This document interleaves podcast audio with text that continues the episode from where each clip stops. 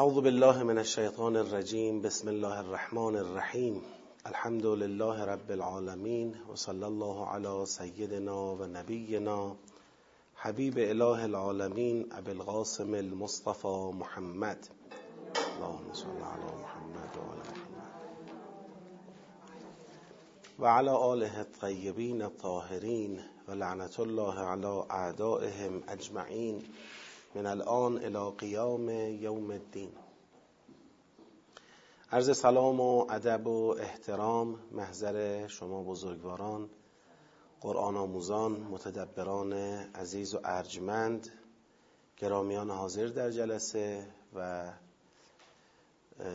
بزرگوارانی که از طریق پخش مستقیم با برنامه ما همراهی می‌کنن. متشکرم.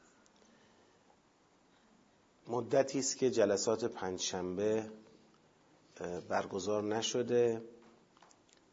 در واقع میشه گفت دیگه از آخرین جلسه ما قبل از نوروز بود. درسته؟ جلسه پنجشنبه هامون که بعدم در ماه رمضان.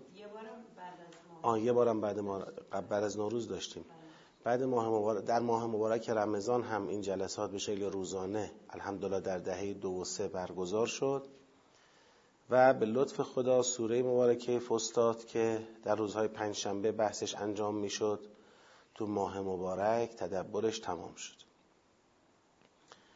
و تدبر سوره احزاب که در روزهای چهارشنبه برگزار می‌شد منتقلش کردیم به جای سوره فستاد تا جایی که می‌دونم سوره احزاب 15 16 جلسه اگه اشتباه نکنم 16 جلسه بله انجام شده. و ما در مرحله دو و سه هستیم. یعنی مرحله دو و سه تدبر رو با هم تشخیص سیاق و جنبندی سیاق ها مفاهیم آیات رو مفصل بحث کردیم در سوره احزاب. هر آیه رو عبارت به عبارت کلمه به کلمه بحث کردیم. کسانی که احیانا تازه در سوره احزاب می‌خوان با ما همراهی بکنن توصیه می‌کنم حتما جلسات اول رو گوش بدن. یا نگاه بکنن تا مقدمات بحث دستشون بیاد. دیگه در این جلسه ای که الان ما هستیم مرحله دو و سه رو داریم اجرا می‌کنیم. همزمان سیاق ها رو تشخیص میدیم جنبندی می‌کنیم که فکر می‌کنم تا سیاق چهارم پیش رفتیم و انشالله از این جلسه ادامش میدیم با یه یادآوری مختصر. و به خواست خدا بعد از مرحله دو سه هم وارد جنبندی کل سوره خواهیم شد. حالا با توجه به اینکه ما در ایام خاص انتخابات هم هستیم وظیفه خودم می‌دونم که در این جلسه هم تذکری و توجهی نسبت به این مسئله داشته باشیم. مهمترین و اصلی ترین خبری که این روزها جامعه ما رو به خودش مشغول کرده اقدام شورای محترم نگهبان هست بر رد صلاحیت بعضی از چهره ها که شاید توقع سیاسیون کشور رد صلاحیت اونها نبود. این اقدام موافقانی داره و مخالفانی داره. ما از جمله کسانی بودیم که در گذشته از شورای محترم نگهبان انتقاد کرده بودیم به خاطر کوتاهی در احراز صلاحیت و معتقد بودیم به افرادی صلاحیت دادند که صلاحیت نداشتند. نه فقط ما معترض بودیم خیلی های دیگه هم وقتی با نابسامانی ها ناکارآمدی ها ضعف ها انفعال ها روبرو می شدن تو مسائل سیاسی اقتصادی اجتماعی فرهنگی. خب دیگه در یک نقطه ای وقتی این اعتراض ها و ناراحتی ها به اوج خودش می رسید یاد شورای نگهبان می افتادیم که شما چرا افرادی رو که صلاحیت نداشتند در معرض انتخاب مردم قرار دادید؟ خب مردم خیالشون راحته که شورای نگهبان صلاحیت و شایستگی افراد رو برای تصدی مناسب مختلف احراز کرده. حالا مردم می‌خوان از بین صالحان اسلح را انتخاب کنن. انتخاب اسلح هم خیلی مهمه. ولی اگر هم حالا یه وقت انسان ها آدم ها اسلح انتخاب نکردن لاقل خیالشون راحته که اونی که اومده سر کار صالح هست. اقلا شایستگی های اولیه را داره. حالا ما نتونستیم به اسلح برسیم. خیلی ذریب خطا میاد پایین. اگر واقعا شورای نگهبان به وظیفه خودش در احراز صلاحیت ها عمل کنه خیلی ذریب خطا میاد پایین برای مردم. و طبیعی هم هست. خب واقعا نمیشه توقع داشت که در عرض یک هفته مثلا فرض کنید تبلیغاتی که کلا تب تبلیغات جامعه رو می‌گیره مردم بخوان بیان بالاخره مبانی اهداف ابعاد شخصیت یک آدم سوابق او همه رو بخوان بررسی کنن و به نتیجه برسن که اصلا او صلاحیت دارد یا ندارد. لذا خیلی قانون عاقلانه در این حوزه آمده احراز صلاحیت را بر عهده شورای نگهبان گذاشته و بعد به مردم گفته که از بین این صالحان اسلح را شما انتخاب بکنید. حالا هر کدامش که شد خیالمون راحته که اگر اسلح نبود هم لاقل صالح لاقل شایسته است. و باعث تباهی فرصت ها و از بین رفتن فرصت ها نخواهد بود. حضور او در مناسب عالی. خب ما قبلا این انتقاد رو داشتیم که آقا شما یه جاهایی توی این مسئله کوتاهی کردید.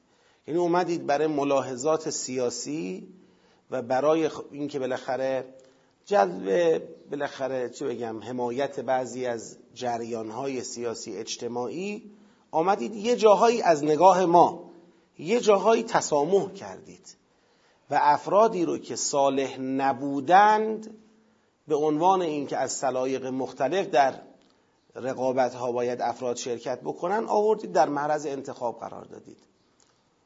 عملا مردم در ایام انتخابات من دقیقا یادم در دوره های گذشته در موارد زیادی مثل اینکه مردم در معرض انتخاب بین حق و باطل باید قرار بگیرن.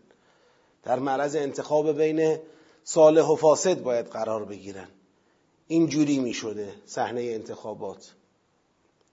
خب این صحنه مناسب یک نظامی که هدف داره مبنا داره. انتخابات هم توش بالاخره یک کار معناداریه برای اهداف این نظام. اصلا مناسب نیست.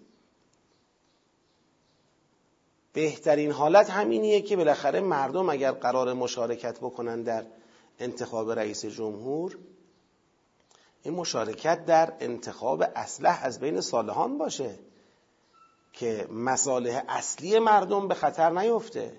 اقتصاد، سیاست، فرهنگ، جامعه به خطر نیفته. فرصت ها هدر نره.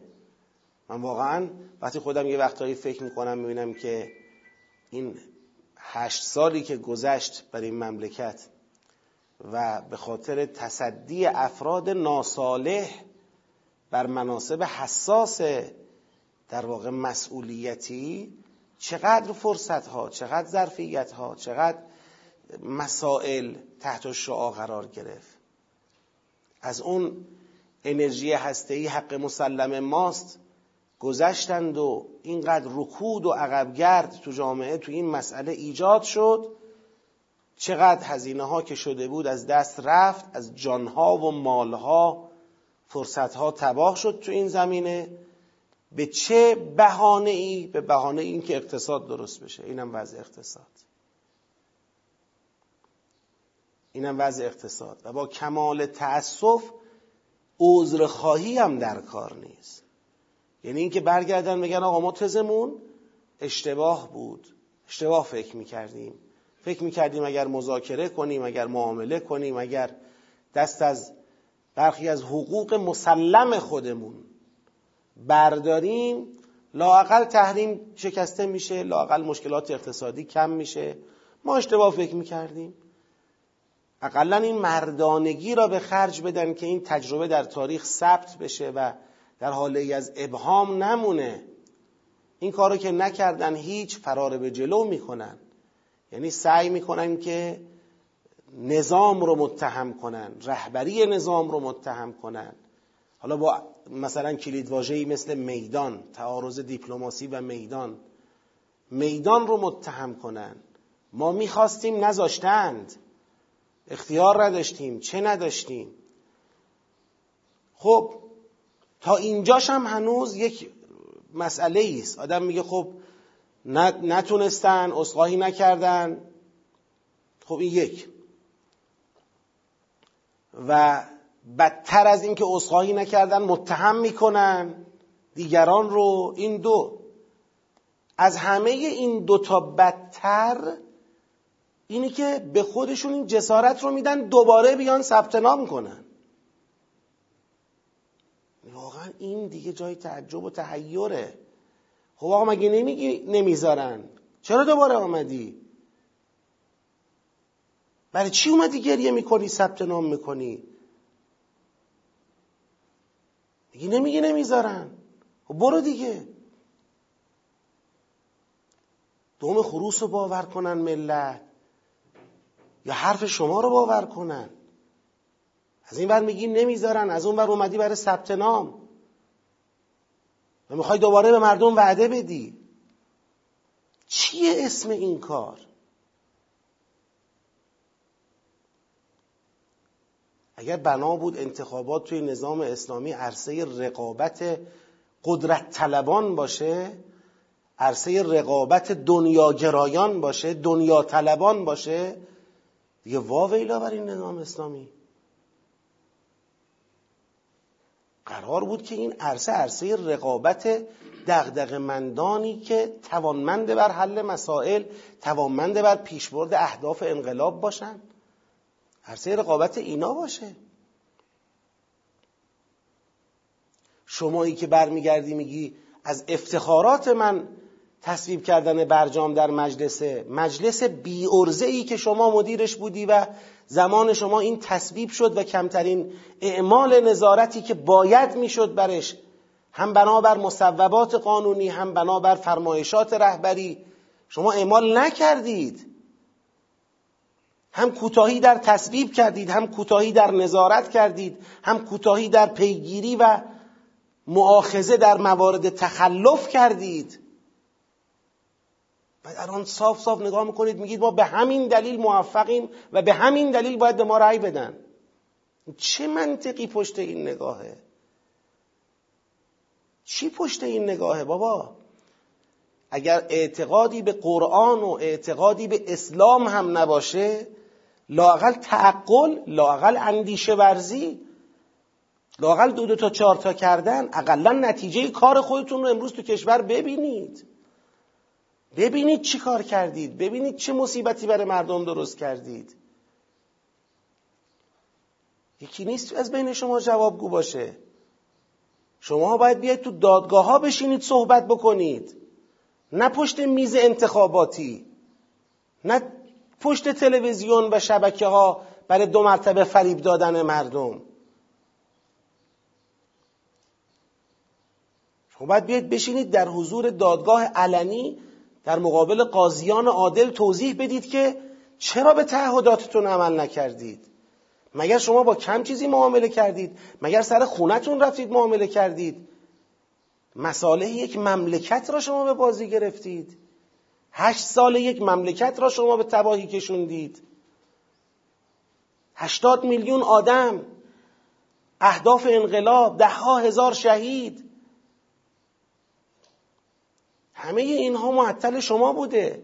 حالا به جای جوابگو بودن با کمال جرأت و جسارت به ثبت نام کنی. واقعا انسان متحیر میمونه.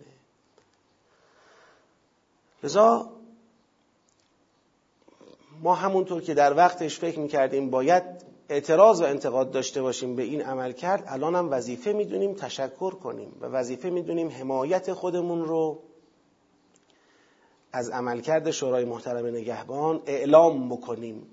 همه بدونن ما حامی هستیم ما طرفدار این نگاهیم چون معتقدیم که مجال دادن به اصحاب قدرت و ثروت مجال دادن به افرادی که مصالح خودشون و احزاب و جریانهای خودشون رو بر اسلام و انقلاب ترجیح میدن این به معنی حاکم کردن مردم سالاری نیست. این به معنی حاکم کردن فریب سالاری است. این به معنی حاکم کردن پول سالاری است قدرت سالاری است. و اینکه شورای نگهبان ایست پای مردم سالاری واقعی این برای ما جای خوشحالی داره و متشکریم از این شورای محترم. تو این بخش حالا تو این بخش که برخی از این افراد ناصالح رو بهشون صلاحیت ندادند. تو این بخش متشکریم. حالا در جزئیات دیگه که شاید صالحانی بودن تایید نشدن چرا نشدن و غیره یا تو اینایی که تایید شدن هستن کسانی که نمی‌دونیم بالاخره در دوره های گذشته هم از اونها همچین عمل کردی دیده نشده. حالا قابل بررسیه و ما در جایگاه ارزیابی جزئیات عمل کرده شورای محترم نگهبان نیستیم. نه دانش لازم رو تو این مسئله اطلاعات لازم رو داریم و نه همچین بنایی داریم. اما تو اون بخش هایی که بالاخره واضح حق حقش واضحه یا باطل بودنش واضحه می‌تونیم صحبت بکنیم. ما تو این بخش از ایستادگی و عملکرد صحیح و متقن شورای نگهبان حمایت می‌کنیم. به نوبه خودمون به اندازه خودمون به همین چند نفری که صدای ما می‌رسه این وظیفه رو انجام میدیم. از خدا می‌خواهیم که این توفیق رو عطا کنه که این مقاومت بمانه. حالا بعضیا نامه نوشتن نمی‌دونم رئیس جمهور نگران شده نامه نوشته نمی‌دونم دیگرانی دارن تلاش می‌کنن این مقاومت بشکنه. از خدا می‌خوایم که این حرکت ها اثر نکنه. اثر نکنه و نتونن در واقع مسیر رو و معبر رو برای دور جدید از خطاهای راهبردی باز بکنن. برای جریان های مختلف و حمایت کنه خدا انشالله از طرفداران حق و از کسانی که پای مصالح و به قانون پای قانون نظام اسلامی می ایستن انشالله مردم ما هم به اندازه خودشون با حمایت از این تصمیم و حضور پرشور در عرصه انتخابات و انتخاب افراد اسلح فرد اسلح از بین این صالحان بتونن به فصل جدیدی از انشاءالله مردم سالاری دینی در این انقلاب برسن. چیزی که اگر واقعا رعایت می‌شد از روز اول در انتخابات های متعدد شاید امروز خیلی وضع بهتر از این می‌تونست باشه. اما همش رو می‌تونیم به چشم یک تجربه ببینیم و منتظر آینده روشنتر انشاءالله باشیم. به برکت صلوات بر محمد و آل محمد. اللهم صل علی محمد و آل محمد و عجل فرجهم. خب سوره مبارکه احزاب همونطور که عرض کردم دور اول یعنی مفاهیم سپری شده دور دوم که سیاق بندی و تشخیص جنبندی سیاق ها هست. چند سیاق و پیش رفته بودیم که حالا اونا رو یادآوری می‌کنم و بحثمون رو ادامه میدیم. بسم الله الرحمن الرحیم. سیاق اول این سوره آیه یک تا سه هست. فکر کنم سیاق بندی رو کامل رفتیم درسته؟ سیاق بندی رو آره کامل رفتیم. یعنی دور دو رو کامل انجام دادیم. دور سوم هستیم. ما دور سه که در حال جمع بندی هستیم تا سیاق چهار رفتیم جلو. سیاق اول که آیه یک تا سه هست. اعوذ بالله من الشیطان الرجیم. یا ایها النبی اتق الله ولا تطع الكافرین والمنافقین. ان الله كان علیما حکیما. واتبع ما یوحى الیک من ربک. ان الله كان بما تعملون خبیرا و توکل علی الله و کفا بالله وکیلا. اولین سیاق نهی پیامبر صلی الله علیه و آله و سلم از اطاعت کافران و منافقان.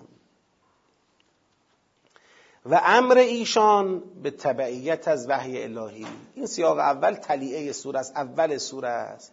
پیغمبر از کافران اطاعت نکن از منافقان اطاعت نکن. از وحی الهی تبعیت کن.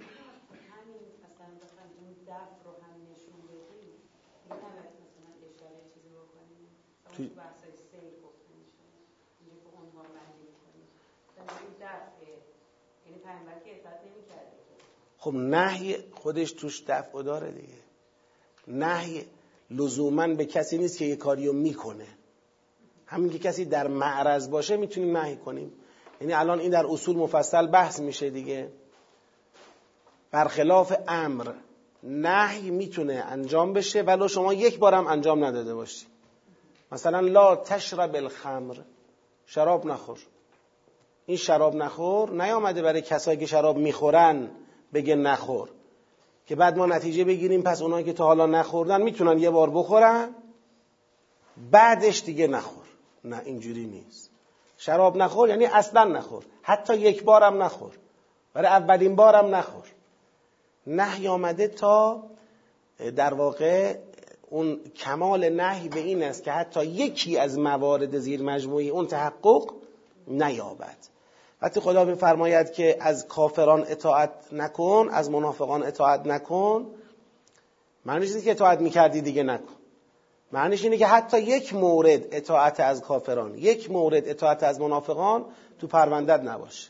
حالا بعد این مقدار که بجاییش چقدره؟ بجاییش این قدره که میگیم بالاخره در معرض بوده فشار کفار و منافقین انقدری بوده که اگر نبود هدایت خدا و توکل پیغمبر و مقاومت اون حضرت ممکن بود در مواردی تأثیر بگذاره اون فشار کفار و منافقین. ولی این نحیه این نحیه الهیه که آمد و نذاش اون فشار تأثیر بگذاره. نحی پیامبر صلی الله علیه وسلم از اطاعت کافران و منافقان و امر ایشان به تبعیت از وحی الهی. سیاق دوم از آیه چهار تا پنج بود که آیه چهار تا پنج مطلبش چه بود؟ ما جعل الله لرجل من قلبین فی جوفه و ما جعل ازواجکم اللائي تظاهرون منهن امهاتکم و ما جعل ادعیاءکم ابناءکم اون دوتا ما جعله قبلی با توضیحاتی که قبلا دادیم مقدمه ما جعله سومند ذالکم قولکم به افواهکم والله یقول الحق و هو یهد السبیل ادعوهم یعنی اون ادعیا را لآبائهم. هو اقسط عند الله فإن لم تعلموا آباءهم فإخوانكم في الدين ومواليكم. وليس عليكم جناح فيما أخطأتم به ولكن ما تعمدت قلوبكم وكان الله غفورا رحيما. در این سیاق نفی پسر بودن پسرخوانده ها انجام شد. حالا اینکه اینا بعدا ربط این سیاقا به هم چیه وارد میشیم ها؟ پسرخوانده پسر نیست. اینا همه بدونن. ایشان پسران پدرانشان و برادران دینی و موالی شما هستند. پسرخوانده را نمیشه گفت پسر. پسرخوانده پسر پدر خودشه. اما بله برای شما چیه؟ برای شما برادر دینی و موالی. یعنی نوع ولایتی به خاطر سرپرستی بر اونا دارید. اما نه از جنس ولایت پدر بر پسر. اینا در واقع برادران دینی شما هستند حالا ماها که دیگه البته دور اول و دوم و در سوره رفتیم ما می‌دونیم فلسفه این بحث چیه. حتی فلسفه بحث قبلی چیه؟ اجمالا می‌دونیم که این جریان داره مقدمه چینی می‌کنه برای اون بحثی که آره ازدواج حضرت بود با مطلقه زید. خب. بله؟ دو. سه بعدی آره. سیاق سوم آیه ششم تا هشتمه. در این آیات فرمود النبی اولا بالمؤمنین من انفسهم و ازواجه امهاتهم. و اولو الارحام بعضهم اولا ببعض فی کتاب الله من المؤمنین والمهاجرین الا ان تفعلوا الى اولیائكم معروفا و کان ذلك فی الكتاب مسطورا و اذ اخذنا من النبیین میثاقهم و منک و من نوح و ابراهیم و موسی و عیسی ابن مریم و اخذنا منهم میثاقا غلیظا لیسأل الصادقین عن صدقهم و اعد للکافرین عذابا علیما. در واقع در این سیاق مسئله اصلی و سرتیتر این سیاق ولایت پیامبر گرامی اسلام است. ولایت مطلقه پیامبر صلی الله علیه و آله و سلم بر مؤمنان میثاق معکد الهی برای سنجش صدق در ایمان و کفر. ولایت بعضی از ارهام بر بعض دیگر در شعاع ولایت مطلقه رسول الله هست ما توضیح دادیم که اون اولو الارحام بعضهم اولا به بعض اون آمده تا مشخص کنه که ولایت پیغمبر حتی شامل اینم می شود اولا بالمؤمنین من انفسهم و اولو الارحام بعضهم می‌رسه به این. اولو الارحام بعضهم اولا به بعض. اینم باز بحثش گذشت. ما تا اینجا یک بار خدا پیغمبر رو دستور داده که از کفار و منافقین اطاعت نکن. معلومه اونا می‌خوان تأثیری رو حضرت بگذارن در حالی که خدا توقع داره این تأثیر رو نپذیره و در مسیر وحی حرکت کنه. دومین سیاق آمده تا بگه که در واقع پسرخوانده پسر نمی شود که این در واقع مشخص می‌کنه که اون دغدغه اطاعت نکن از کفار و منافقین رو چه بهانه هایی استواره. بعدا تو سوره ما به شرح ماجرا خواهیم رسید. اینا مباحث مقدماتی سوره است. سومی آمده بگه آقا ولایت پیغمبر یک ولایت مطلقه است. بر مؤمنان. و این یه میثاقی است معکد خدا گرفته تا صدق در ایمان افراد مشخص بشه. چه کسی صدق در ایمان داره یا چه کسی کافره؟ بعد از اون وارد سیاق چهارم میشیم که سیاق چهارم هم قبلا جنبندی کردیم آیه 9 تا 27 این آیات مربوط به جریان جنگ احزابه و یادآوری می کند ماجرای جنگ احزاب را که تو ماجرای جنگ احزاب جامعه به دو گروه چه شد؟ تقسیم شد یه کسانی که وعده های خدا پیغمبر را باور کردند پای این عهد خودشون با پیغمبر ایستادند و یه کسانی که وعده های خدا پیغمبر رو دروغ شمردند و از عهد خودشون تخلف کردند و خارج شدند این سیاق چهارم به دنبال سیاق سوم که از ولایت مطلقه پیغمبر صحبت کرد می‌خواد بگه آقا بله قبل از این یک بار تو جامعه یه آزمون و ابتلای شدیدی شکل گرفت. یه عده‌ای تو جریان ولایت الله و ولایت رسول الله چیکار کردن؟ قافیه را باختن ریختن سقوط کردن. حالا چرا اینجا مطرح می‌کنه؟ یک جنبش اینه که بله بدانید این مسئله آزمون ولایت سابقه. داشته اما جنبه دومش هم اینه که همون رفوزه های آزمون قبلی الان تو صحنه جدید دارن چیکار می‌کنن. این مسئله است. یعنی ما تو سوره احزاب با اینا روبرویم. این الذین فی قلوبهم مرض جریان احزاب بعدا تو این سوره دارن کار می‌کنن و نقش ایفا می‌کنن. خب. یا ایها الذین آمنو فقط من دکلمه وار می‌خونم که یادآوری بشه. یا ایها الذین آمنو اذکروا نعمت الله علیکم اذ جاءتکم جنود. فارسلنا عليهم ريحا وجنودا لم تروها وكان الله بما تعملون بصيرا. اذ جاءوكم من فوقكم ومن اسفل منكم واذ زاغت الابصار وبلغت القلوب الحناجر وتظنون بالله الظنونا. هنالك ابتلي المؤمنون وزلزلوا زلزالا شدیدا حالا این زلزال که به وجود آمد این ابتلا که به وجود آمد یه گروه شدن منافقان. اونا کیان؟ وإذ يقول المنافقون والذين في قلوبهم مرض ما وعدنا الله ورسوله الا غرورا. اینایی که فکر کردن دیگه پیغمبر کلک گول خوردن. و اذ قالت طائفه منهم یا اهل یثرب لا مقام لكم فارجعوا. ويستأذن فريق منهم النبي يقولون ان بيوتنا عوره وما هي بعوره ان يريدون الا فرارا. ولو دخلت عليهم من اقطارها ثم سئلوا الفتنة لأتوها و ما تلبثوا بها إلا یسیرا ولقد كانوا عاهد الله من قبل لا يولون الأدبار. و كان عهد الله مسئولا قل لن ينفعكم الفرار إن فررتم من الموت أو القتل وإذا لا تمتعون إلا قليلا. قل من ذا الذي يعصمكم من الله إن أراد بكم سوءا أو أراد بكم رحمة؟ ولا يجدون لهم من دون الله وليا ولا نصيرا. قد يعلم الله المعوقين منكم والقائلين لإخوانهم حلم إلينا ولا يأتون البأس إلا قليلا. أشحة عليكم فإذا جاء الخوف رأيتهم ينظرون إليك تدور أعينهم كالذي يغشى عليه من الموت.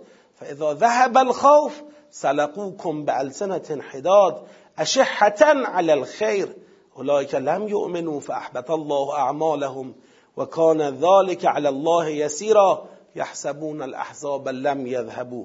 وان ياتي الاحزاب يودوا لو انهم بادون في الاعراب يسالون عن انبائكم ولو كانوا فيكم ما قاتلوا الا قلیلا این گروه منافق و بعد گروه مؤمنان لقد کان لكم فی رسول الله اسوه حسنه لمن کان یرجو الله والیوم الآخر و ذکر الله كثیرا ولما رأى المؤمنون الأحزاب قالوا هذا ما وعدنا الله ورسوله وصدق الله ورسوله وما زادهم إلا ایمانا وتسلیما من المؤمنین رجال صدقوا ما عاهدوا الله عليه فمنهم من قضى نحبه ومنهم من ينتظر و ما بدلوا تبدیلا اینم مؤمنان حالا خدا درباره این صادقان مؤمن و درباره اون کافران منافق برنامهش چیه؟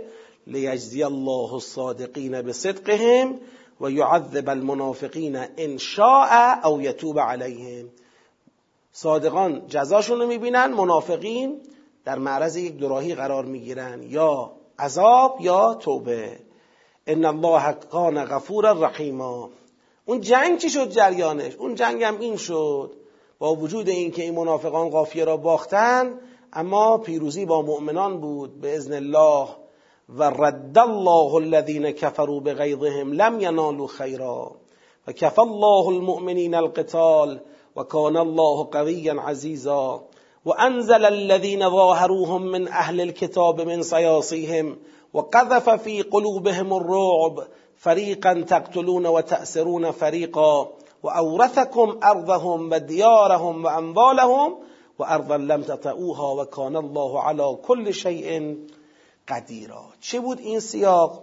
یادآوری ابتلای شدید جامعه ایمانی در ماجرای جنگ احزاب.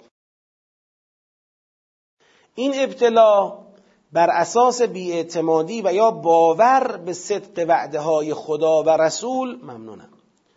افراد جامعه را به دو گروه پیمان شکنان منافق و بیماردل و مؤمنان صادق بر عهد الله و رسول تقسیم کرد و در نهایت با پیروزی مؤمنان صادق وفادار بر کفار به پایان رسید. خب مسیر رو یه بار مرور کنیم.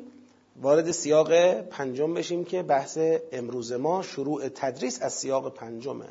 تا اینجا یادآوری بود. ابتدا پیغمبر از کفار و منافقین اطاعت نکن. معلومه در فضای این سوره فشاری از ناحیه کفار و منافقین رو پیغمبر وجود داره. اون فشار می‌خواد کاری کنه که پیغمبر از وحی تبعیت نکنه ولی خدا از پیغمبر می‌خواد که در مقابل اون فشار مقاومت کنه و از وحی تبعیت بکند. خب مسئله دوم اینه پسرخوانده پسر نیست. این داره یه سرنخ میده در همین ابتدای سوره که بدانید این فشار از کجاها داره آب می‌خوره. که حالا ما بعدا وارد بحث میشیم. جریان ازدواج پیامبر با زینب مطلقه زید که زید پسرخوانده که بود؟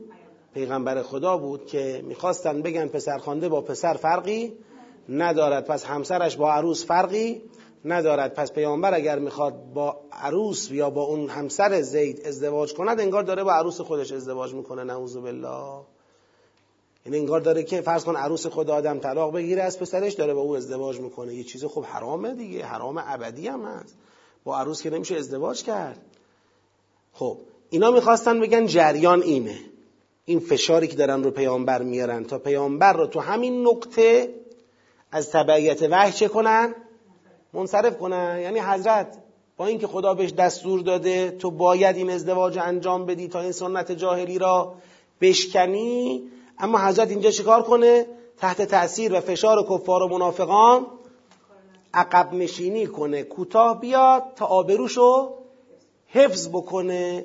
اگر منافقان و کفار می‌تونستن این سنگر رو فتح بکنن که پیغمبر در ابلاغ یکی از رسالت های الهی ولو اون رسالت ممکنه به چشم ما خیلی مهم و راهبردی هم به نظر نیاد که حالا آقا فرض کن هستن ازدواج با مطلقه پسرخوانده جایز. ها؟ حالا پیغمبر بگه دیگه چرا انجام بده؟ چرا بخواد با انجام دادن این مسئله را بشکنه؟ آه خیلی چیز مهمی به نظر ما نمیاد. اما می‌بینی سوره احزاب خدا رو این سوار می‌کنه. میگه ببین یه رسالت ولو همین.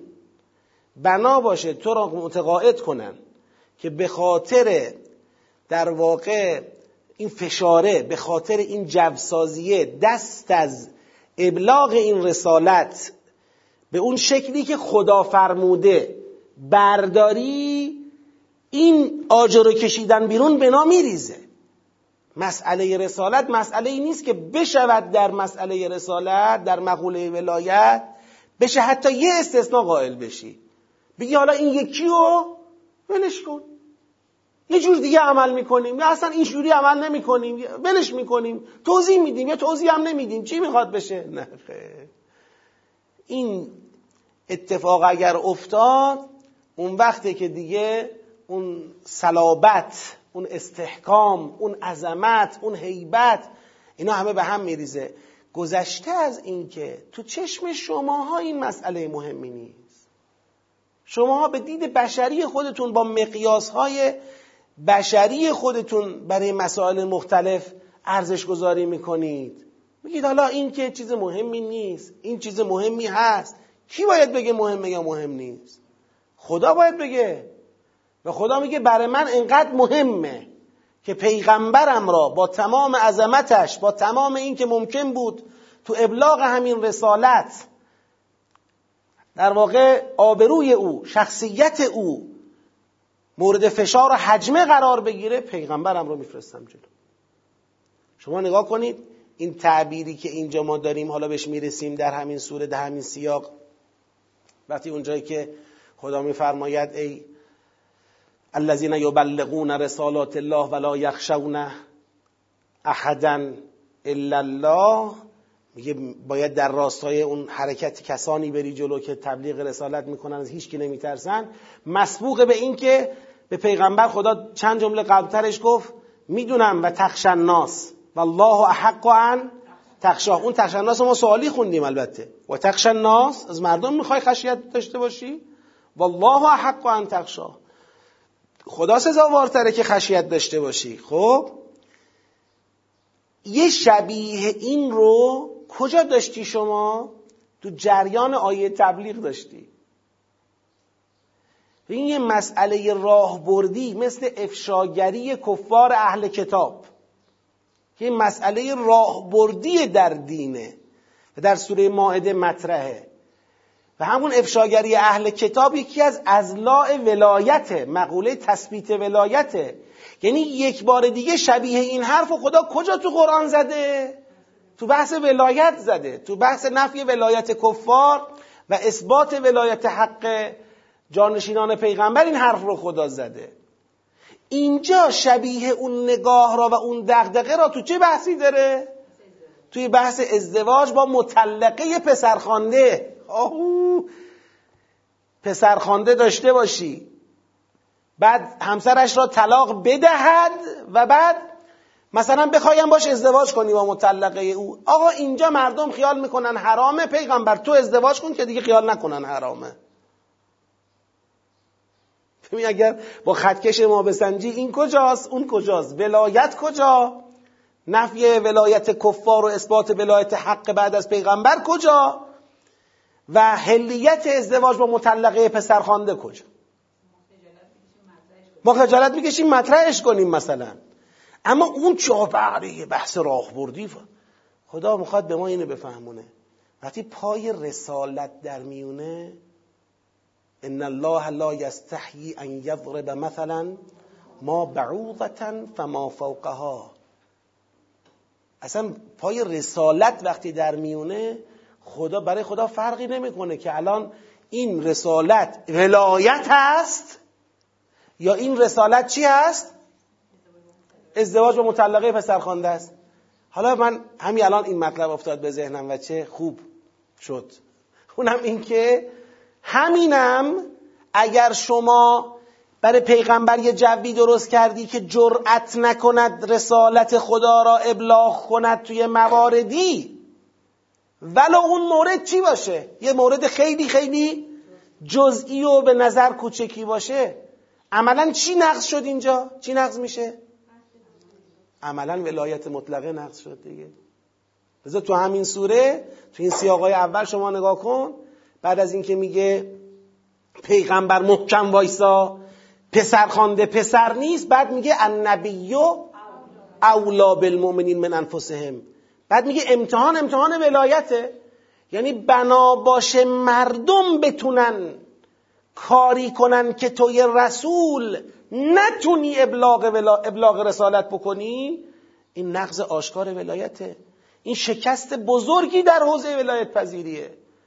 یعنی ولایت پذیری تا جایی برای مردم معتبر است که تو بخوای ابلاغ رسالتی بکنی هماهنگ با میل مردم.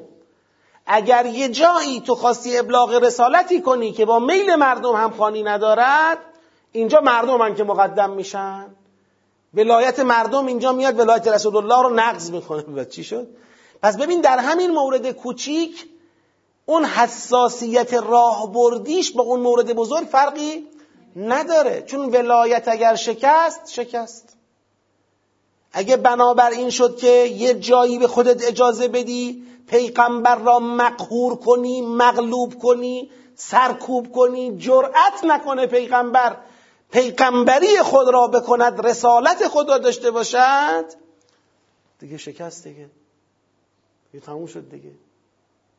دیگه اینجا پس اون ولایت مطلق اون لیسأل الصادقین عن صدقهم و عدل الکافرین افتادی تو وادی کافران. لذا خدا در سوره احزاب آمده بگه پیغمبر ببین نمی‌خوان بذارن تو اون رسالت به ظاهر کوچک به ظاهر عادی را هم انجام بدی هیچ جوره من خدا کوتا نمیام. هیچ جوره کوتا نمیام. تو باید انجام بدی. اونام باید تمکین کنن. و اگر تمکین نکردن مثل همون بیابروهای جنگ احزابن فرقی نداره. مثل همون بیابروی جنگ احزاب براشون رقم می‌خوره. فرقی نداره. من سوره احزاب رو اینجوری می‌بینم. از جمله سوره احزاب اسم متکبر خداست. یعنی خدا یه جایی میگه من متکبرم. متکبر فقط برای خدا سزاواره دیگه. به غیر از خدا هیچ کی نمی‌تونه بگه من متکبرم. هر کی بگه متکبرم سرکوب میشه چون نیست. تنها کسی که واقعا بزرگ است و جایز هست که بگه من بزرگم فقط اوست. به غیر او هیچ کی نمی‌تونه عرض اندام بکنه همه در مقابل او هیچند. سوره احزاب از اون سوره هاست که می‌تونیم بگیم زیل اسم متکبر قرار می‌گیره. یعنی خدا میگه این کوتاه نمیاد. حالا چون شما خوشتون نمیاد چون شما باب میلتون نیست من اینجا بیام عقب پیغمبرم رو بکشم عقب بگم حالا پیغمبر اینم خیلی چیز مهمی نیست. ولش کن. حالا درست پسر خانده پسر نیست. حالا تو هم لازم نیست با مطلقش ازدواج کنی. بگو بشون هستم. فقط به گفتن اکتفا کن و قال قضیه را بکن. خیر. لا توته نمی‌خوام اونا بتونن سر سوزنی در حوزه ابلاغ رسالت اثر بگذارن. و تبع ما یوها الیک من ربک. باید تبعیت کنی کامل و توکل علی الله. باید بر خدا توکل کنی راه بیای بله. بله. بله که هست. بله آزمون پیغمبر اکرم هم هست. چه اینکه در همون جریان تو همون سیاقی که از ولایت صحبت کرد گفت از اخذ الله منن نبیین میثاقهم و منکر رسون به منکر. بعد لیس علی الصادقین که ما اونجا توضیح دادم گفتم این میثاق یه جنبش به خود پیغمبر او باید وایس پایین. یعنی اینکه خود پیغمبر پای این ماجرا به ایستد یه طرف قصه است. بعد اینکه مردم صادقانه ولایت او را بپذیرن طرف دوم ماجراست. سوره با هر دو کار داره. شما نگاه کنید الان در همین سیاق پنج که وارد میشیم ادبیات رو ببینیم. حالا البته این سیاق پنج هنوز سیاق ازواج پیغمبره تا بعد برسیم به سیاق بعدی. یا ایها النبی سیاق پنج از 28 تا 35 اینجا با همسران پیامبر کار داره. همسران پیامبر دستاویز چه کسانی هن تو این سوره؟ دستاویز منافقینن که بتونن فشار منافقین رو تشدید کنن. رو پیغمبر با اظهار نظرهای سخیف با اظهار نظرهای نامناسب بعضیشون بتونن فشار رو پیغمبر رو تشدید بکنن. لذا خدا اینجا میاد اول سر وقت اینا. البته این پیام هم می‌تونیم از استفاده کنیم. اگر بناست تو یک رسولی باشی و پای رسالت محکم وایسی این همسران تو هستن که باید در اون جایگاه خودشون نقش خودشون رو به نحو احسن ایفا کنن. حالا اونا بخوان بیان توی این ماجرا صفحه را و اون صحنه را علیه تو بچرخونن دیگه واویلا بر اونا باد آره. چی میفرماید؟ یا ایها النبی ای نبی ما ای پیغمبر قل ازواجه بگو به همسرانت. ما چون قبلا عبارت عبارت توضیح دادیم فقط یه معنی می‌کنیم و جنبندی. ان کنتن تردن الحیات الدنیا و زینتها. اگه شما دنبال دنیا هستید دنبال نمی‌دونم تجملات دنیا هستید زینت دنیا هستید تجملات فقط نیست زینت. یعنی که دنیا و بهره ها و امتعه دنیایی. اگه دنبال اینید فتعالین امتعکن و سرحکن سراحا جمیلا. کسی دنیا گرا باشه همسر پیغمبر بودن بهش نمی‌خوره. بیاید خلاصه جیباتون رو پر کنم طلاقتون بدم برید. تصویه حساب کنید برید. اینجوری نمیشه همسر پیغمبر بود. کسی که همسر پیغمبره باید خطش خط دیگری باشه. اون چیه؟ و ان کنتن تردن الله و رسوله و الدار الاخره. یه خدا را رسول را دار آخرت را قیامت را می‌خواهید. فان الله اعد للمحسنات منکن اجرا عظیما. اون وقت بدونید که محسنات از بین شما اجر عظیم در پیشگاه خدا دارند. این راه بردی یعنی به لحاظ راه بردی خطتون اگر دنیاگرایی به درد زن پیغمبر بودن نمی‌خورید. خطتون اگر خداگرایی است پیغمبر خواهی است آخرت طلبی است بله اون وقت می‌تونید منتظر اجر عظیم پروردگار باشید. اینو خب پیغمبر تو بگو. حالا توی تعبیر بعدی خود خدا میگه یا نسا النبی آی زنان پیغمبر. اونو گفتم پیغمبر بهتون بگه اینو خودم بهتون میگم. من یعت من کن بفاحشت مبینه یضاعف لها العذاب ضعفین. کسی که از شما گناه آشکار مرتکب شود عذابش دو برابر خواهد بود. و کان ذالک علی الله یسیرا. فکر نکنید خدا اینو میگه ولی عمل نمی‌کنه. به آسونی عمل می‌کنه. عین آب خوردن دو برابر عذابتون می‌کنه. به خاطر جایگاهتون. شما در این جایگاهی که هستید در واقع تو این بحث دوم که یا نساء النبیه خدا می‌خواد از اون راهبرد قبلی نتیجه بگیره.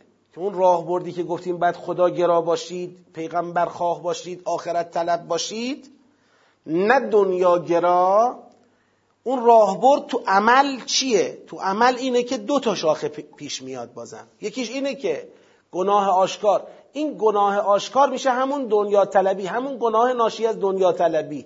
که سرپیچی از پیغمبره به قرینه تقابل. اگه بنا باشه شما تو خط پیغمبر حرکت نکنید عذاب شما در مقایسه با بقیه دو برابره. چون این جایگاهی که شما دارید جایگاهی است که باعث انحراف بقیه هم میشه. بقیه هم نگاه به شما می‌کنن تاثیر مضاعفی رو اونا می‌گذاره لذا دو برابر عذاب میشید. و من یقنط من کن لله و رسوله نقطه مقابل فاحشه مبینه شد قنوت. قنوت یعنی فرمان برداری پس اون فاحشه مبینه معنیش چیه؟ نافرمانی. نافرمانی. در واقع تسلیم پیغمبر نبودن. اما در نقطه مقابل اگر کسی از شما تسلیم خدا و پیغمبر باشد و تعمل صالحا و بر اساس این تسلیم عمل صالح انجام بدهد نعتها اجرها مرتین. دو برابرم اجر می‌بره. و اعتدنا لها رزقا کریما و رزق کریم براش آماده می‌کنیم. می‌خواد بگه شما در حوزه فرمان بردن یا فرمان نبردن از پیغمبر در جایگاه خطیری حضور دارید. حالا اینو برگردونید به راهبرد قبلی. پس اگر می‌بینید نمی‌تونید پای خدا رسول آخرت وایسید و دنبال دنیایید همون برید بهتره. لاقل عادی با شما حساب کنن فردای قیامت. دیگه سخته. کسی که می‌خواد بله کسی که می‌خواد از لطف همسر پیغمبر بودن بهره ببرد باید هزینهش بده. بالاخره انسان به تناسب جایگاهی که برای خودش می‌خواد مسئولیت های اون جایگاه رو هم باید بپذیره. کسی می‌خواد از لطف معلم بودن بهره ببرد باید مراقبت های بیشتری داشته باشه.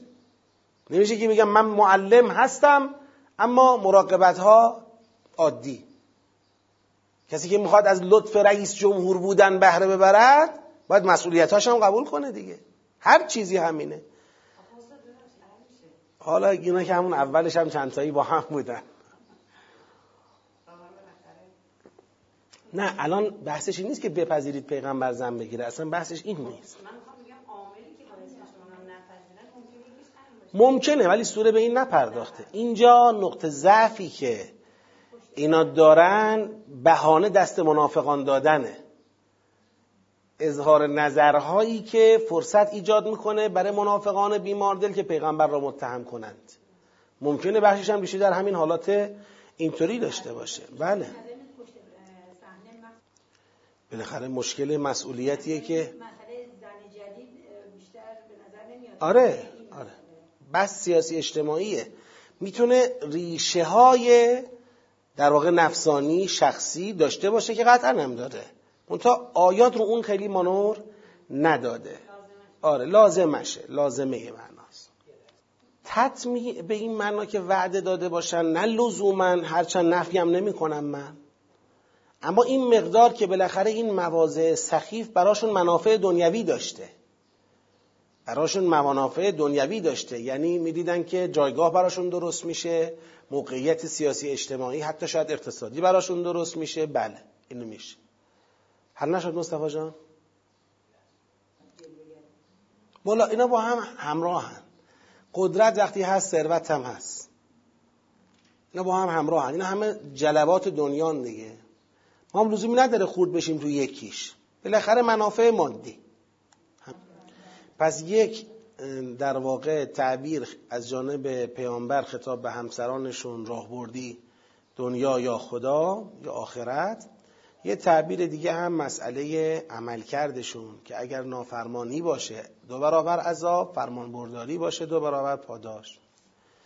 حالا این دوتا مقدمن یه نفر اینجا گویا سوال بپرسی که چی بوده جریان؟ چیه؟ قصه چیه؟ اون وقت این عبارت بعدی مشخص می‌کنه بحث را. میگه یا نساء النبی لستن که احد من النساء ان اتقیتن فلا تخضعن بالقول فیطمع الذی فی قلبه مرض. و قلن قولا معروفا. ای همسران پیامبر شما جایگاهتون مثل بقیه زنان نیست که فکر کنید هر اظهار نظری کردید روش حساب باز نمیشه. و به جایی بر نمی‌خوره و فکر کنید که مثلا اختیار دارید راحت هر حرفی خواستید بزنید اینجوری نیست. در مقایسه با دیگران موقعیت شما موقعیت خطیر و حساسیه که تو این موقعیت یک اظهار نظر ساده هم می‌تونه کلی طبعات داشته باشه.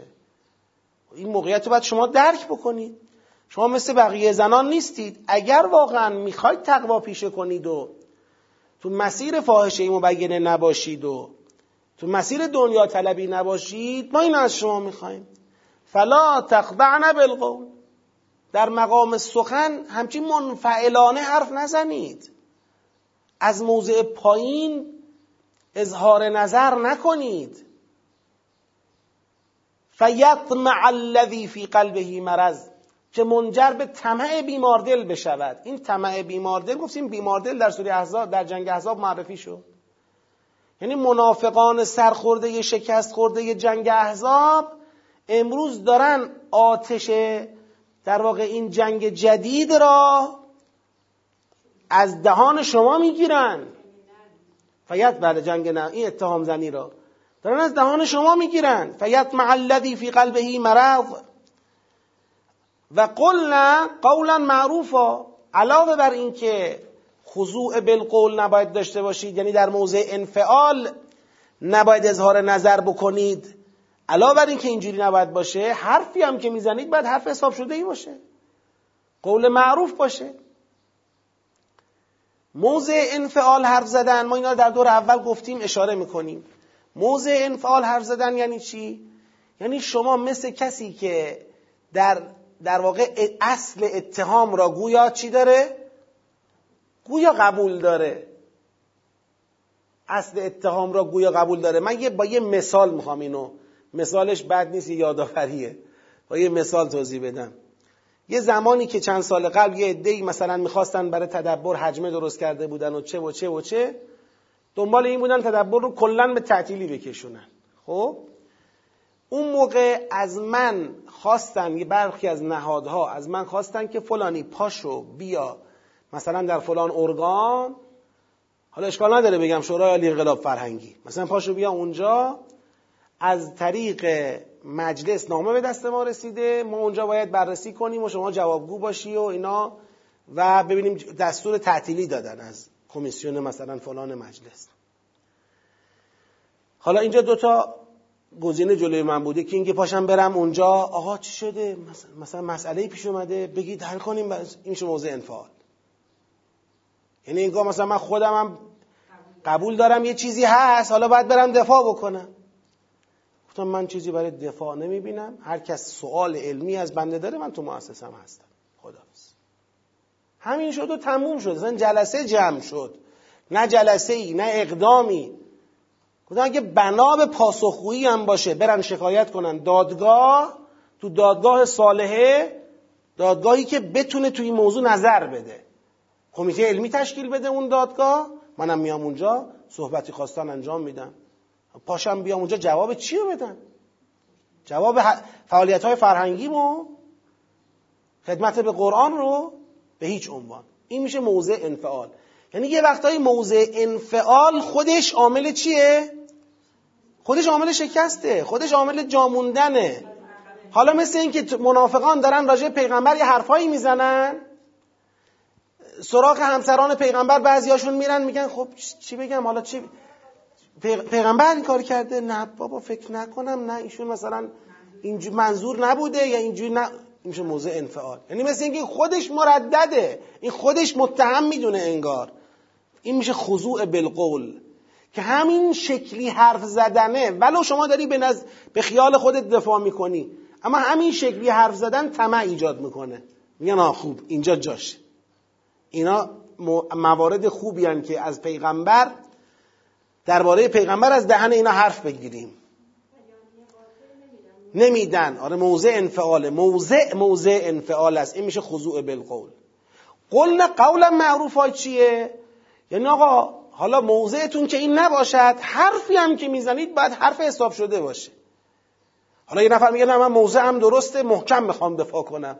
اما همون محکم دفاع کردن حرف حساب شده ولد نیست یا نداره. قول معروف یعنی سخن حساب شده. سخنی که عقلا شرعا سنجیده باشد. نه سخنی که بلنگد. میگه اینو شما زن پیغمبرید همسر پیغمبرید این مدلی نباشید. آقا بالاخره نمیشه که ما این مدلی نباشیم. ما همسر حاکم جامعه اسلامی هستیم از ما نظر می‌خوان مصاحبه می‌گیرن رسانه ها توقع دارن مردم از ما انتظار دارن. و قرنفی بیوت کنه کی گفته؟ اگه هر کی همسر پیغمبر بود باید برای رسانه ها خوراک درست کنه. بشین تو خونت. لزوما همسر پیغمبر بودن مساوی با چهره سیاسی اجتماعی بودن یا مساوی با نمی‌دونم هادی و امام و مرشد بودن نیست آقا بشین تو خونت. ولا تبرجن تبرج الجاهلیت الاولا اون دوره جاهلیت بود که زنان عرض اندام می‌کردن. زنان حاکمان پا به پای حاکمان میومدن تو صحنه. یه امپراتوری در سایه هم اینا داشتن. مثل همین فیلم های که دیدید دیگه توش زیاد. یه امپراتوری مردا داشتن یه امپراتوری هم خانوما داشتن. اون امپراتوری خانومانه حاکم بود بر این امپراتوری مردانه. خب این زمان اون زمان نیست شما خیال کنید که دوره جاهلیت اولا نیست که فکر کنید به صرف همسر پیغمبر بودن باید صحنه گردان باشید. اما چیکار کنیم؟ هیچی شما اقمنا الصلاه آتینا الزکا اقامه نماز بکنید ایتاء زکات بکنید مثل همه مؤمنان. و اطعنا الله و رسوله گوش بدید. ببین خدا پیغمبر چی میگه؟ هر چی خدا پیغمبر میگه اطاعت بکنید. خب اینجا یه پرانتز باز می‌کنه که ما دیگه پرانتز الان نمی‌خوام شهر بدم چرا پرانتزه چرا معترضه است چرا بقیه چون همه رو مفصل در دور قبلی بحث کردیم. اینجا خدا به جامعه یه آدرس میده. میگه انما من اگر دارم زنان پیغمبر را در جایگاه افراد عادی می نشانم تا اینا به صرف همسر پیغمبر بودن صحنه گردان نشوند آی جامعه بدانید یه منتصبینی دارد پیغمبر که اونا معصومند که اونا خطا ندارند که اونا اشتباه هم نمی کنند مواضع مستحکم سخنان حساب شده قابل اعتماد قابل تبعیت. آره می‌خواید اگر اطرافیان پیغمبر آدرسی داشته باشید از اطرافیان پیغمبر که از اونا بشه اظهار نظر بگیری اونا صحنه بشن از اونا بشه مصاحبه بخواهی بشه راهنمایی به طلبی اونا اینن. انما یرید الله لیذهب عنکم الرجس اهل البیت و یطهرکم تطهیرا. فقط و فقط خدا رجس را پلیدی را از شما اهل بیت اراده کرده دوری کنه و شما را تطهیر کنه چه تطهیر کردنی؟ خب باز پرانتز رو میبنده وذکرن این وذکرن خطاب به کیه بازم؟ همسران پیغمبر. یعنی پس خدا این جمله تطهیر این آیه تطهیر را به شکل معترضه اوورد وسط این بحث گنجوند تو چشم بزنه. هیچ مفسری نتونسته از رو این آیه بگذره به شکل عادی. یعنی برای همه مفسران شیعه و سنی مشخصه که این آیه معترضه است. چون بین اتنه و اذکرنه آمده. این معترضه بودنش معلومه. حالا سر این که خطاب به کیه با هم بحث کردن. خطاب به کیه؟ خطاب به پیغمبر و زنان ایشونه. خطاب به اهل بیت اسمت و تعالت علیهم السلام. سر این با هم بحث کردن که ما بحث کردیم و نظراتمون رو گفتیم اینجا. اما اصل این که خدا این آیه رو تو چشم آورده یه جورایی شاخصش کرده یه جورایی نظم طبیعی رو شکسته و این آیه رو اینجا گنجونده اصل این برای همه روشن و واضحه.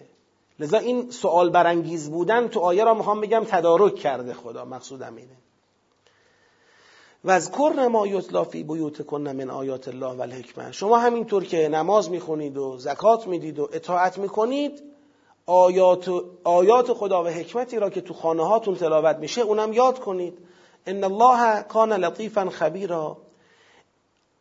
آقا شما بیاد تو این فرمول خودتون رو تعریف کنید به طور کلی. فرمول مناسب که شما بتونید با اون فرمول با اون شاخص خودتون رو باز تعریف بکنید اینه ان المسلمین والمسلمات والمؤمنین والمؤمنات والقانتین والقانتات والصادقین والصادقات والصابرین والصابرات والخاشعین والخاشعات والمتصدقين والمتصدقات والصائمين والصادقات والحافظين فروجهم والحافظات والذاكرين الله كثيرا والذاكرات این ده تا شاخصه شاخصه هایی است که شما می‌تونید با این شاخصه ها خودتون رو باز تعریف بکنید و هویت اسلامی دینی خودتون رو داشته باشید.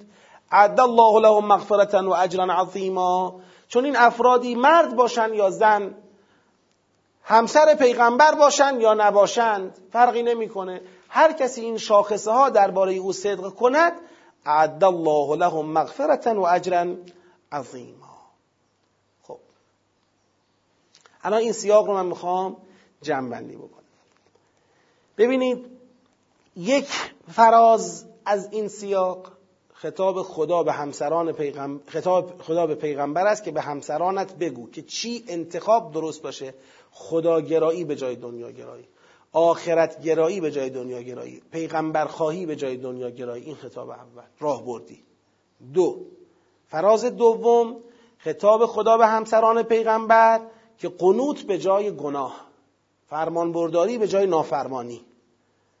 از شما اینو می‌خوایم. پس خداگرایی به جای دنیا گرایی فرمان برداری به جای بگی نافرمانی.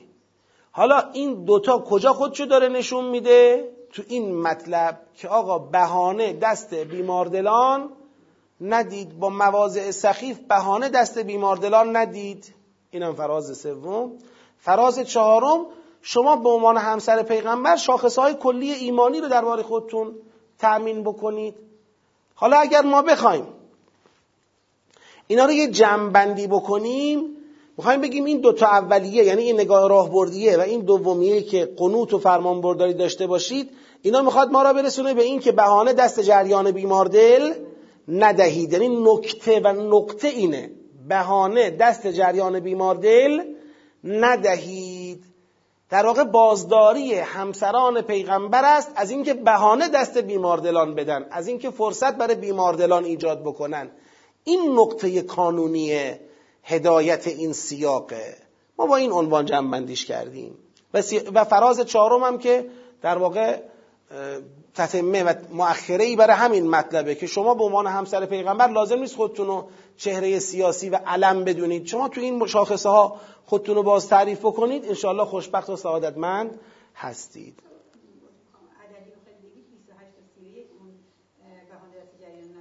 بله. نه نه.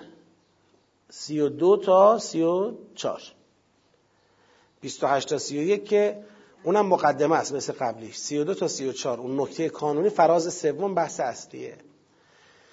بازداری همسران پیامبر از دنیاگرایی فراز اول. و گناه فراز دوم که این دوتا مقدمه این سومی میشه. و اظهار نظر سست و سخیف سیاسی به نفع جریان بیمار دل. من می‌تونستم دنیاگرایی گناهش نیارم اصلا تو عنوان. می‌شد. یعنی می‌خوام بگم قانون همین بود. اما اشکالی نداشت که اونا رو هم ذکر کنیم تا معلوم بشه این اظهار نظر سست و سخیف سیاسی ریشه در دنیاگرایی و چی داره؟ گناه داره. ریشه در دنیا دنیاگرایی و فاحشه مبینه داره. حتی می‌تونستیم نافرمانی هم بنویسیم به جای گناه. شاید بهتر بود.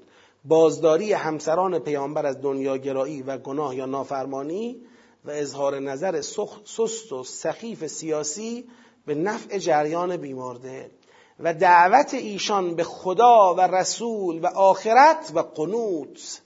این نقطه مقابل اون بازداری است. حالا اون معترضه چی؟ در میان منتسبین رسول خدا صلی الله علیه و آله و سلم تنها اهل بیت ایشان علیهم السلام هستند که به دلیل اسمت به طور مطلق قابل اعتمادند. و این مقام شامل حال همسران رسول خدا نیست. پس اونا چی؟ آنان اگر, در خص... اگر خصوصیات مؤمنان را داشته باشند معجورند عد الله لهم مغفرتا و اجرا عظیما خواهند بود. این هم سیاق پنجم. پس در سیاق پنجم خدا اومد سر وقت همسران رسول خدا و اونها رو در حقیقت سر جای خودشون نشوند از اینکه بخوان بازیچه دست جریان نفاق بشن. دقت کنید این مطلب رو. اینکه قرآن میاد یه جایی یه اقدامی انجام میده موفقیت قرآن لزوما در پذیرفتن و عمل کردن مخاطب نیستا. حالا اینکه آقای همسران پیغمبر به این نصیحت خدا گوش دادن یا ندادن؟ بازیچه دست منافقان شدن یا نشدن؟ می‌خوان شده باشن می‌خوان نشده باشن. قرآن موفقه. قرآن نگاه را وقتی مشخص کرد حجت را وقتی معلوم کرد مسئله را وقتی بیان کرد موفقه. لیهلک من هلک عن بینه و یحیا من حی عن بینه. هر کس هلاک میشه از رو بینه هلاک میشه. هر کی هم حیات مییابد از رو بینه حیات مییابد. تمام تمام. قرآن اتمام حجت می‌کنه. قرآن معطل عمل کردن بقیه نیست. لذا قرآن از روزی که آمده موفقه. تا الان. از این به بعد هم موفق خواهد بود تا ابد. همه مردم دنیا هم که بخوان جهنمی بشن قرآن موفقه. چون قرآن حق رو مشخص کرده. ثابت کرده. بیانه را آورده. حجت را اقامه کرده. این مطلب رو باید بهش توجه داشته باشیم. خب یه صلوات خط کنیم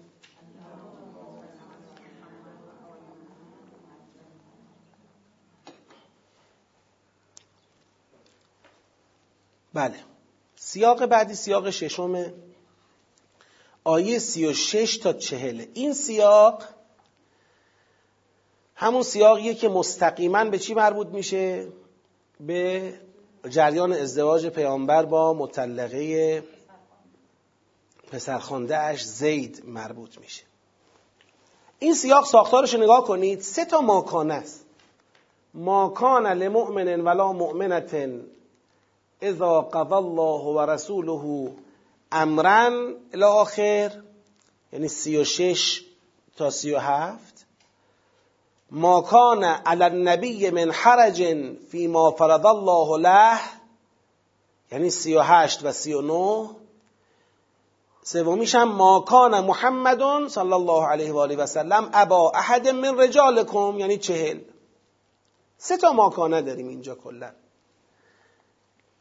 این سه تا ماکانه از سه زل میاد به دفاع از پیغمبر خدا برای ابلاغ رسالتش در همین موضوع ازدواج با مطلقه پسرخوانده. جواز ازدواج با مطلقه پسرخوانده. پیغمبر می‌خواد ابلاغ رسالت کند. ابلاغ رسالت حضرت چه شکلیه؟ چه شکلیه با عمله. یعنی باید عمل کنه باید بگیره باید همسر مطلق مطلقه پسرخواندهش رو باید بگیره. ازدواج باید بکنه. فقط همین. ابلاغ قولی نیست. در واقع سنگر این سوره این سیاقه. سنگر. یعنی کل سوره آمده از این سنگره دفاع کنه. این نریزه.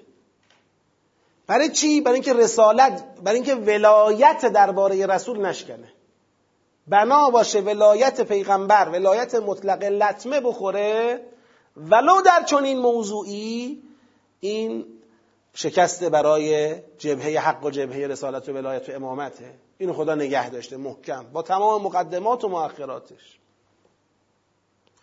ماکانه اول.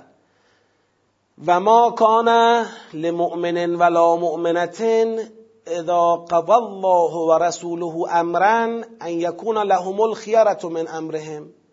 و من یعص الله و رسوله فقد ضل ضلالا مبینا. به بیان مطلق هیچ مرد مؤمن و زن مؤمنه ای وقتی خدا و پیغمبر امری را تصمیم بگیرند برای او اختیاری در امر خودشون برای اونها اختیاری در امر خودشون باقی نمیماند. و هر کسی هم بخواد سرپیچی از خدا و پیغمبر بکنه این گمراه شده. آقا النبی و اولا بالمؤمنین من انفسهم.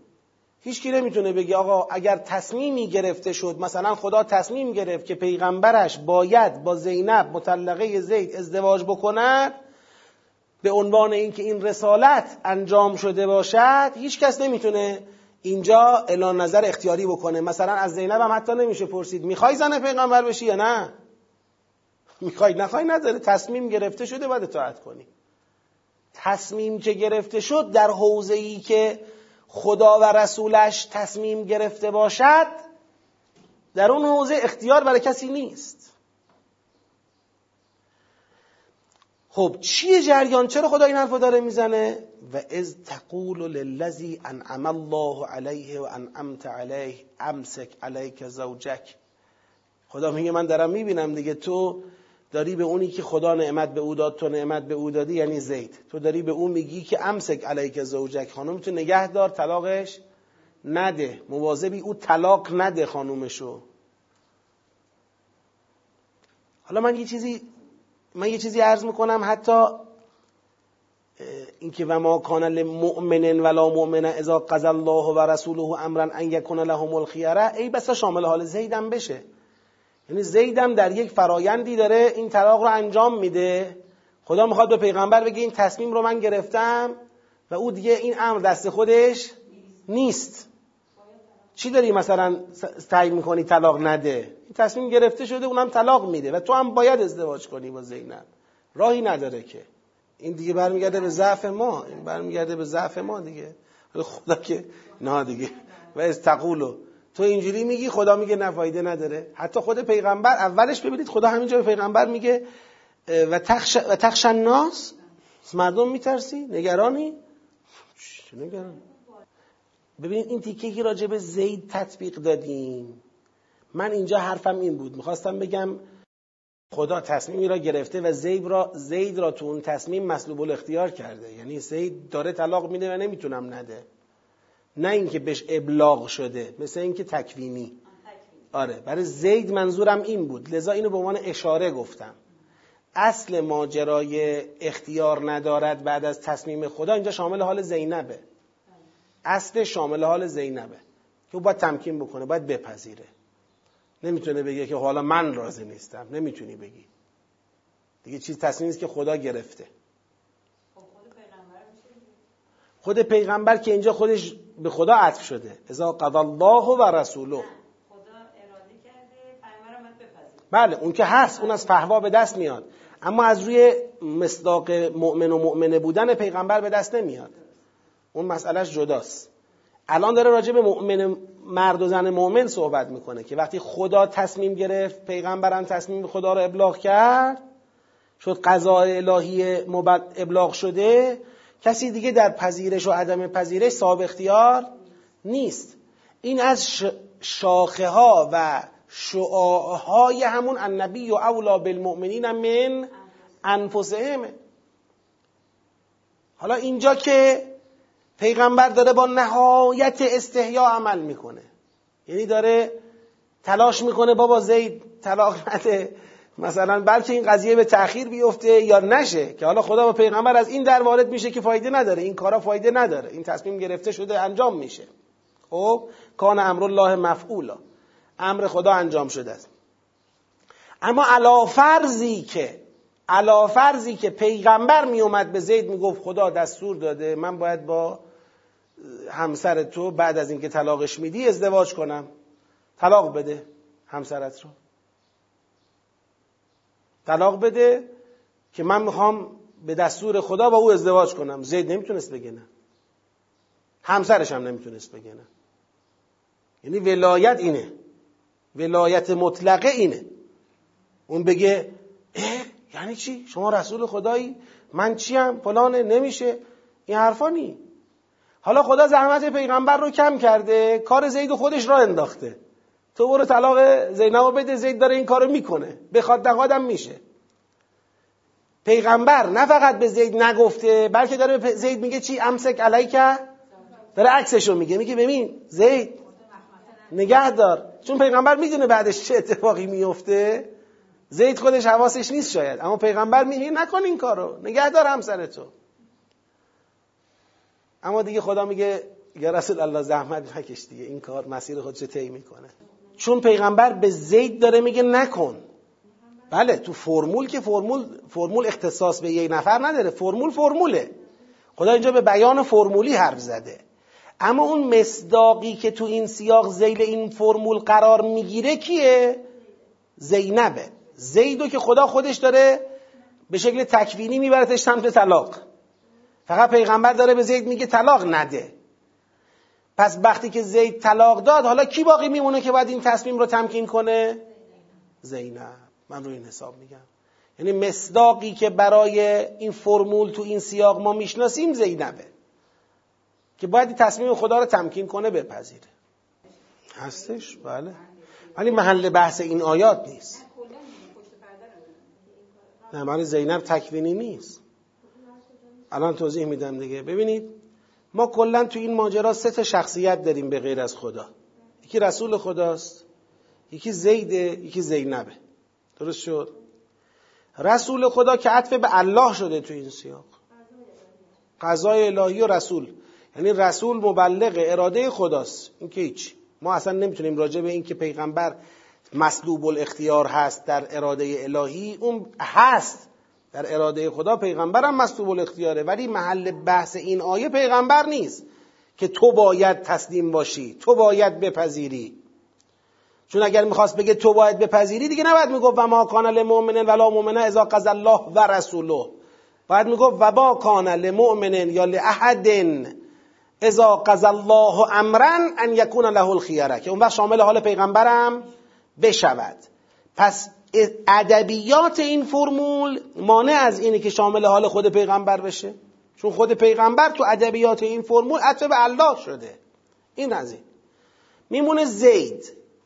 زید که پیغمبر داره به زید میگه امسک علیک زوجک. یعنی نه فقط به زید نگفتند که طلق برو همسرتو طلاق بده. خدا که به زید وحی نکرده. کی باید می‌گفت؟ پیغمبر باید از طریق خدا می‌گفت. مثلا می اومد به زید می‌گفت زید خدا گفته باید زنتو چیکار کنی؟ طلاق بدی. مثلا همچین چیزی که نشده هیچ بلکه برعکسش شده. خب پس زیدم به شکل تکوینی داره این کار رو انجام میده. یعنی خدا تصرف در قلب او کرده و او داره این کار رو انجام میده.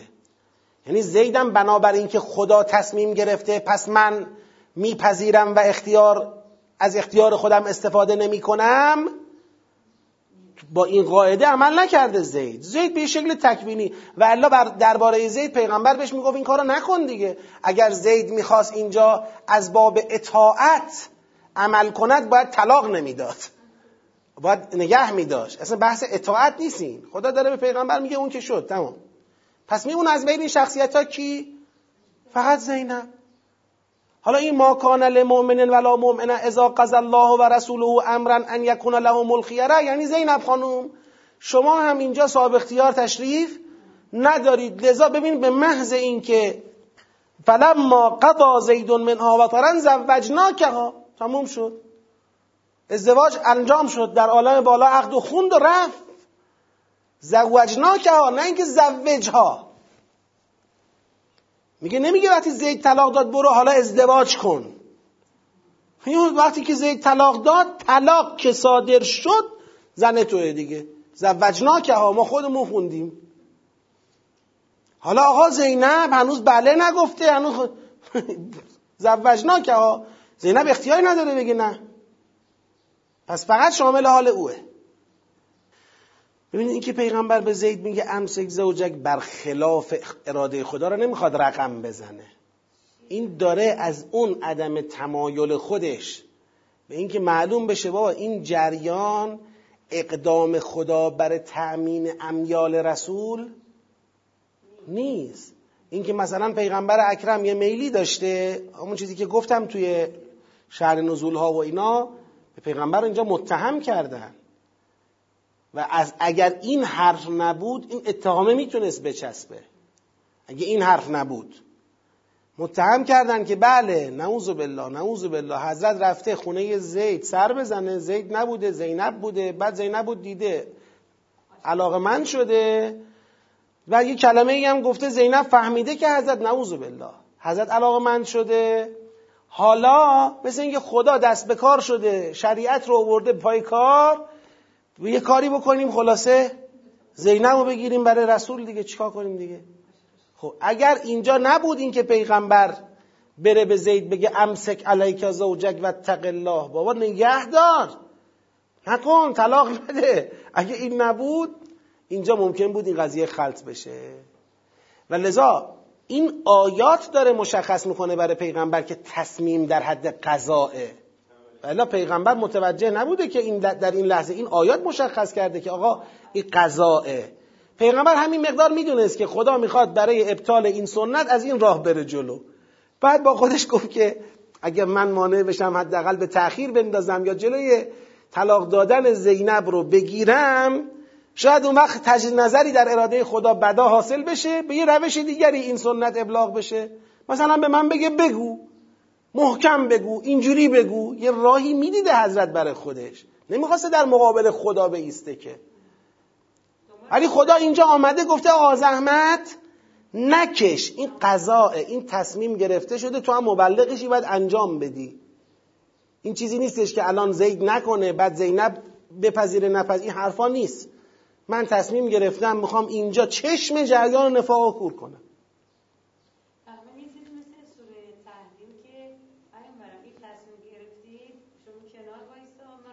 آه احسن. اون مثل اون مدله. در سوره تحریم هم همین شکلیه. پیغمبر داره کار می‌کنه. پیغمبر برخلاف اراده خدا کار نمی‌کنه که. داره به روش خودش مسئله رو حل می‌کنه. خدا میاد میگه یا رسول الله شما بی زحمت یکم اینورتر. خودش میاد تو صحنه. میگه حالا شما اینطور اینطور. بازم همه این حرفا از دهان کی داره بیرون میاد؟ پیغمبر دیگه. این همه وحیه.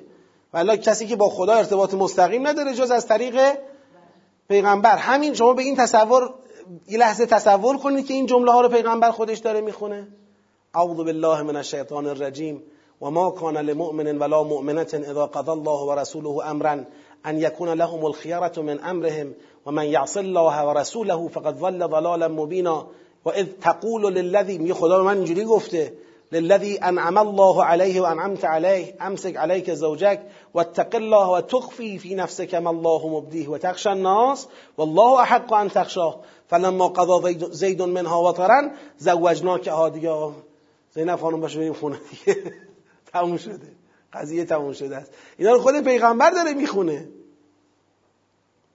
لذا بازم همون بحث قضا الله و رسوله اینجا خودشو نشون میده که اینا هم از ما از خدا مستقیم نگرفتیم از زبان حضرت گرفتیم. حالا این بحث ادامه دار است و انشالله در جلسات آتی در خدمت خواهیم بود. بله. نه نگفت تکوینن ببین بالاخره زینب در معرض قبول کردن این قضیه تکوینی هست. ببینید زوجناکه ها غیر از اینه که زید یک حالتی درش به وجود اومده طلاق دادن است. خب اون داره طلاقشو میده. اما زینب باید همسری رو بپذیرد. بله خدا می‌خواد بگه اینجا از این جهت که من تصمیم گرفتم قبول برای تو نذاشتم. که الان تو برگردی بگی بله یا بگی نه. تو باید بپذیری. ولی این باید بپذیری نه اینکه زینب از نظر قلبی به یه حالتی افتاده که فکر می‌کنه نباید هیچی بگه. نه پیغمبر باید اختیارا بداند که من اختیار دارم ولی از اختیارم حق استفاده ندارم در اینجا. این قصهش فرق می‌کنه با اون حالتی که در قلب زید خدا ایجاد کرده. یکم تحمل کنید تفاوتش واضحه. السلام علیکم و رحمت الله و برکاته.